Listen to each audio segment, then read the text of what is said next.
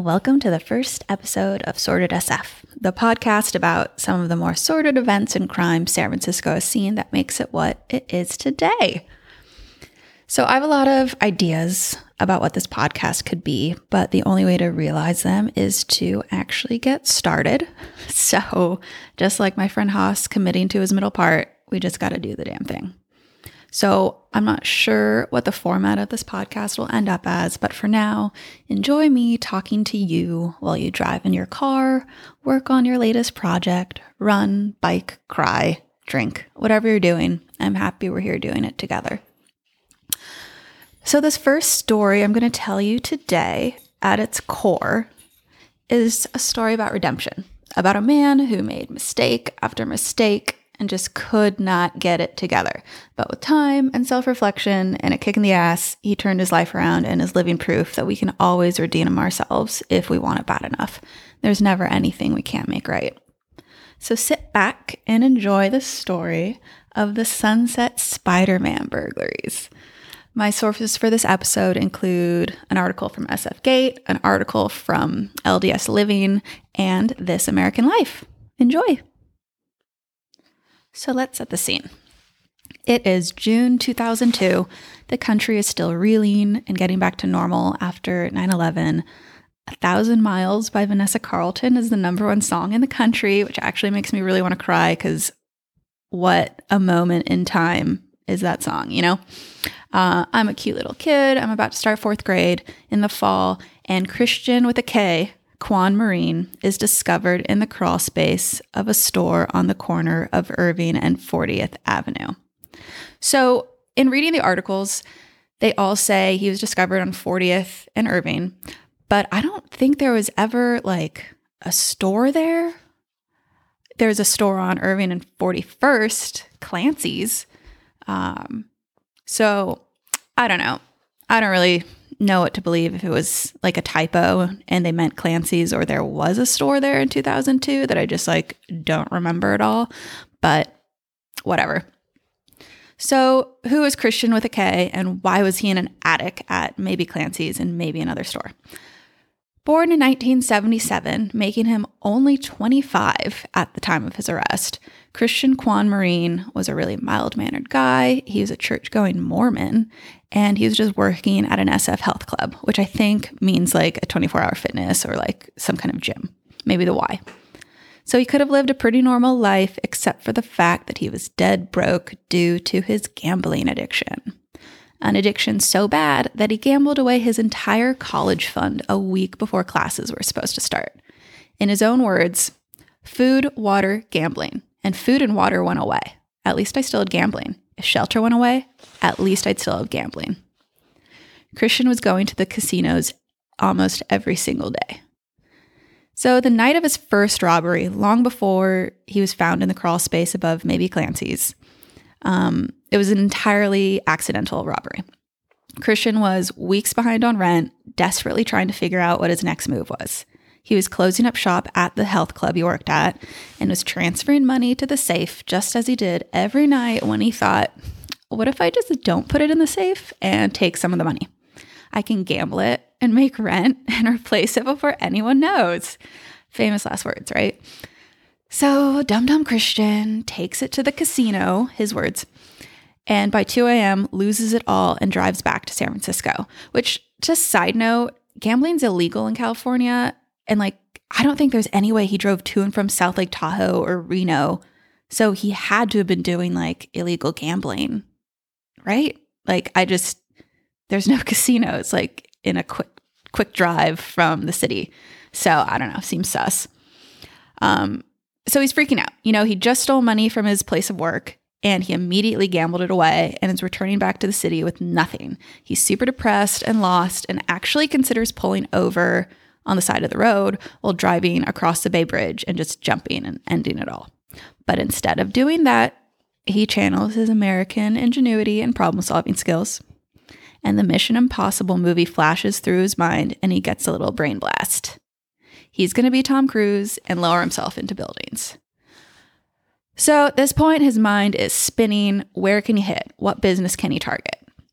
And he thinks of a little concession stand where he goes to college. He's at City College at this time. And he's thinking of this concession stand, and it seems remote enough, it seems unprotected enough. So he's going to go for it. So Kristian with a K heads home to change, puts on some snowboarding gloves because he obviously doesn't have burglary gloves. This super normal dude. He puts on the gloves, dark clothes, and heads back over to City College. Once he's there, he climbs to the top of the concession stand using like some trees that are nearby and finds a little hatch in the roof. The hatch, of course, is unlocked, and Kristian just goes for it. He just jumps in. He just drops 10 feet. No rope, can't see the ground, just drops in. Psycho. He finds the safe, and to his relief, it's unlocked and open.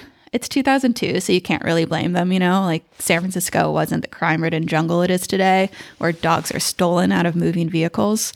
But still, like, who doesn't lock their safe? Um, Kristian leaves the concession stand with $5,500. Like, can you believe that? Like, the bar I worked at for years didn't hold that much in the safe. Like, five grand in 2002 in an unlocked safe in like a shanty concession stand at a city college. Like, what is this, a bank? Like, that makes no sense. It makes no sense. Who does that? Insane. Um, so he makes out like a literal bandit and keeping good on his word goes straight to his place of work and replaces the $200 he had taken to gamble with earlier that night. All his problems were solved. You know, he could pay rent, his work would never know that he'd stolen money, all was well. But of course, that's not what an addicted mind looks like because now Kristian has $5,000 worth of money to play with. And of course, he can't lose it all. He's going to hit it big this time, too big to fail.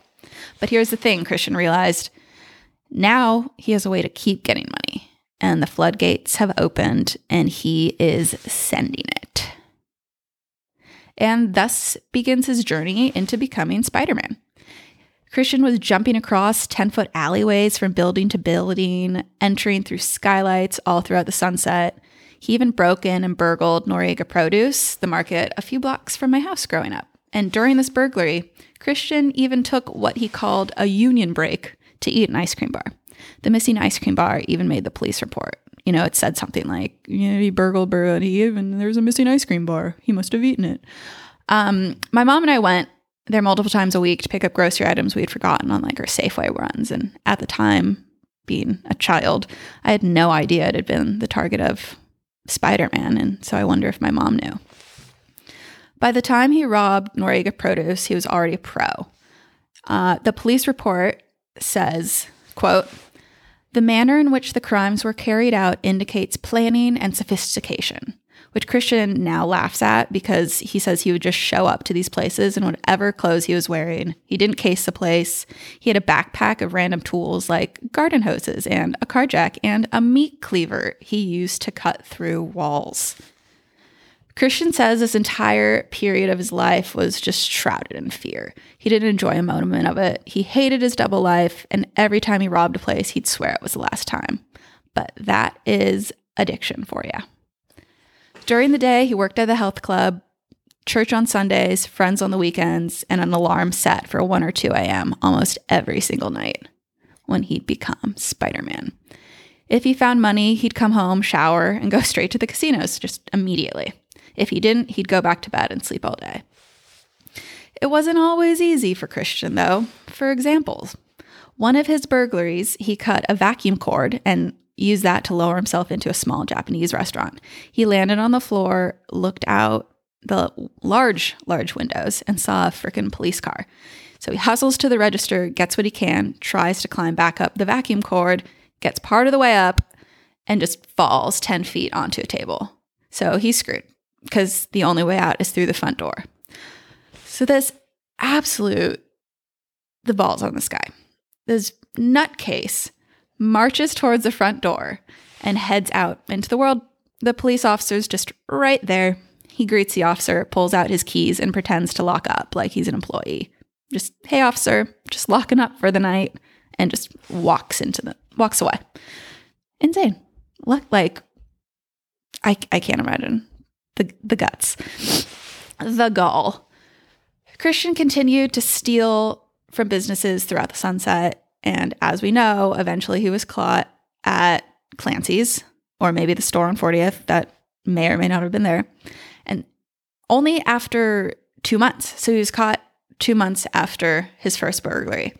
And he had burglarized at least 63 businesses in that time. Two months, 60 days, 63 businesses robbed. He confessed as soon as he was caught, and I think he honestly must have been relieved. But again, 63 businesses burglar- burglared, burglarized, burglarized, burgled, whatever. 63 businesses had money taken from them in two months. That's insane.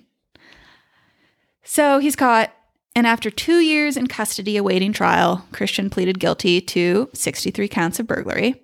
And since he was a first time offender, he received a sentence of six years, but after credit for the time served, he was released with five years probation. Now, remember, Kristian was, you know, he was part of the church. He had a lot of friends. He was, by all accounts, a normal guy, and no one could believe that this was him. I don't even think his friends knew he had a gambling problem. But Kristian's friends were all super excited to help him get back on his feet once he was out of jail. He was going to gambling meetings, rebuilding his life from the ground up. But it didn't last too long. Within a year, the thirst was back, and he was back at the casinos. Before he was arrested for all his Spider Man escapades, there was a sense of removal from all the crimes he was committing. You know, as you can imagine, he was stealing for businesses. He wasn't stealing from a person or someone's like family member. He was just stealing from some abstract entity, you know, a business, whatever. It's like if you steal from Walmart, who cares? Well, I guess that's not a great comparison. Okay, don't steal. Um, but at this point, Kristian was more desperate than ever, and so desperate that while driving around looking for a store to hit, he saw a woman walking with her purse. So he pulls up behind her, gets out of his car, kind of follows her for a block, and grabs her purse. But girl did not let go. So she's pulling onto her purse. He's tugging at it, trying to run away with it. And it, he ends up like grabbing it so hard, yanking it so hard that she falls to the ground, which I think then just, you know, becomes like aggravated assault or something. Um, I don't know, crime. So the next day after this, because Kristian gets away, he gets away after stealing this lady's purse. And the next day, Kristian tries to swipe a bag from a lady um, from a cafe on 9th and maybe Judah. Uh, 9th and Judah or 9th and Irving, I'm not sure. Maybe 9th and Lincoln. I don't know. 9th um, so he tries to just swipe this bag off this lady, and he does. Actually, you know, I'm not sure if he actually takes the purse, but he ends up having to run away. And he takes off through Golden Gate Park. And, you know, it's 2002, so we still had like kind of a decent mounted police force. Like, this was probably around the time I went to horse camp at the police stables in the park. So there just happened to be an SF mounted police officer, Officer Con Chin, um, in the vicinity and he chased Kristian down on horseback and like through the park and eventually arrested him in one of those big fields near the Academy of Sciences and like across from the Arboretum. So it was over. Kristian was back in jail. Jail guards had heard about his crazy escapades, you know? They had heard that like, oh, we got this dude here and he's nuts. He just does Spider-Man stuff. And so they they really wanted to see it, so they kind of snuck him off to this empty part of the jail or like an empty cell or some shit, and they threw a rope down and just wanted him to climb it. And by this point, you know, he had been in jail for a while and he was doing hundreds of pull ups and sit ups a day just to pass the time. And to everyone, especially him, everyone's surprise, he couldn't climb the rope for shit. And he says it's because the desperation wasn't there. You know, there was no life or death motivation. His addiction at that point wasn't driving him. He was in jail. What did he have to stress about climbing a rope for? And, you know, this time around, Kristian took recovery incredibly seriously. He really doubled down. Ooh, excuse me. He really doubled down on his belief in uh, the Mormon Church, Church of Latter day Saints. And, you know, I'm not a huge proponent for religion, but if the structure of religion is what sets you free from your demons, then hell yeah, you know, do you. Um, as of now, Kristian hasn't gambled since 2004. He currently works in tech in the city and has a nice apartment or home. Um, I'm not sure. The article I read was from 2017, and he lived in a really bougie apartment. So maybe he has a home now because he has a wife and a kid. So, like, good for him. I, I love a redemption story because they remind us that we're never too far gone to be saved from ourselves and our own, you know, issues. We're never too far gone to forgive ourselves and make positive changes in our own lives. Um, and we're always able to wake up and strive to be the best versions of ourselves. And we can do it. We can do it, guys. Just like Kristian, we can fucking do it. And so there you have it. That's the story of Peter Parkour, aka Kristian Kwon Marine, aka the Sunset Spider Man burglar. Uh, if you have any ideas or a favorite San Francisco crime, DM me at sortedsf on Instagram, email me at sortedsf at gmail.com, call me, text me, bat signal me, Spider Man signal? No, that's not a thing. Um, yeah, just reach out. I think I want to end these episodes maybe talking about things going on in the city or I don't know, suggestions on things to do, events going on. So if you have an event you want me to plug, I will. I'm here for you. I will get the word out with, you know, the seven people who end up listening to this. Um, but they'll know. Those seven folks will know. Um, it's been beautiful weather wise. I've been spending a lot of time at the beach lately. Um, so get out to the beach, guys. And if you haven't been to Coit Tower, I went to Coit Tower recently and it it was my first time ever being there. It's insane. So if you live in the city, if you're visiting the city, definitely check it out. For residents, it's seven bucks. I think for non-residents, it's like 14. But totally worth it. A lot of fun. And that actually reminds me, at the gift shop there, they had like a whole bunch of really cool posters, like old school SF posters and like paintings or whatever. And they had a handful of little like used books and I found like an old yearbook from 1932. It's really cool. Um, but I was just flipping through it casually, and all of a sudden I see like girls from my high school that I went to. And, you know, obviously I didn't know them because this is a yearbook from 1932. Um, but girls from my high school, along with a handful of other high schools. The yearbook thing is called El Faro. And I'm really confused because I'm like, who are these girls? Like, why does why is my high school in this yearbook? This isn't my high school's yearbook. And I'm flipping through more and I get even more confused because the like patron saint of our school or like foundress, I don't know, is she a saint? The foundress of our school is this gal, Madeleine Sophie Barat. And there's a whole portion in this yearbook devoted to her. And so I'm just like really, really confused because this isn't my school's yearbook, but it's from San Francisco. And, you know, I asked a bunch of my friends, what what is this? And another friend let me know that before I think before there was USF, there was this all girls women's college, all girls women's college, redundant. Uh, this all girls college that USF actually picked up and acquired or bought like later down the line. So it's there just used to be an all women's college here in San Francisco, and this was their yearbook from 1932. And you know that's why girls from my high school were there. There were girls from other high schools, um, but like throughout the Bay Area. I don't know. It was just kind of a really cool find that you know it was pretty serendipitous, and I'm stoked on it. It's pretty cool. So, thanks again for listening. I really appreciate it. If you liked what you heard and want to do me a favor, you know what?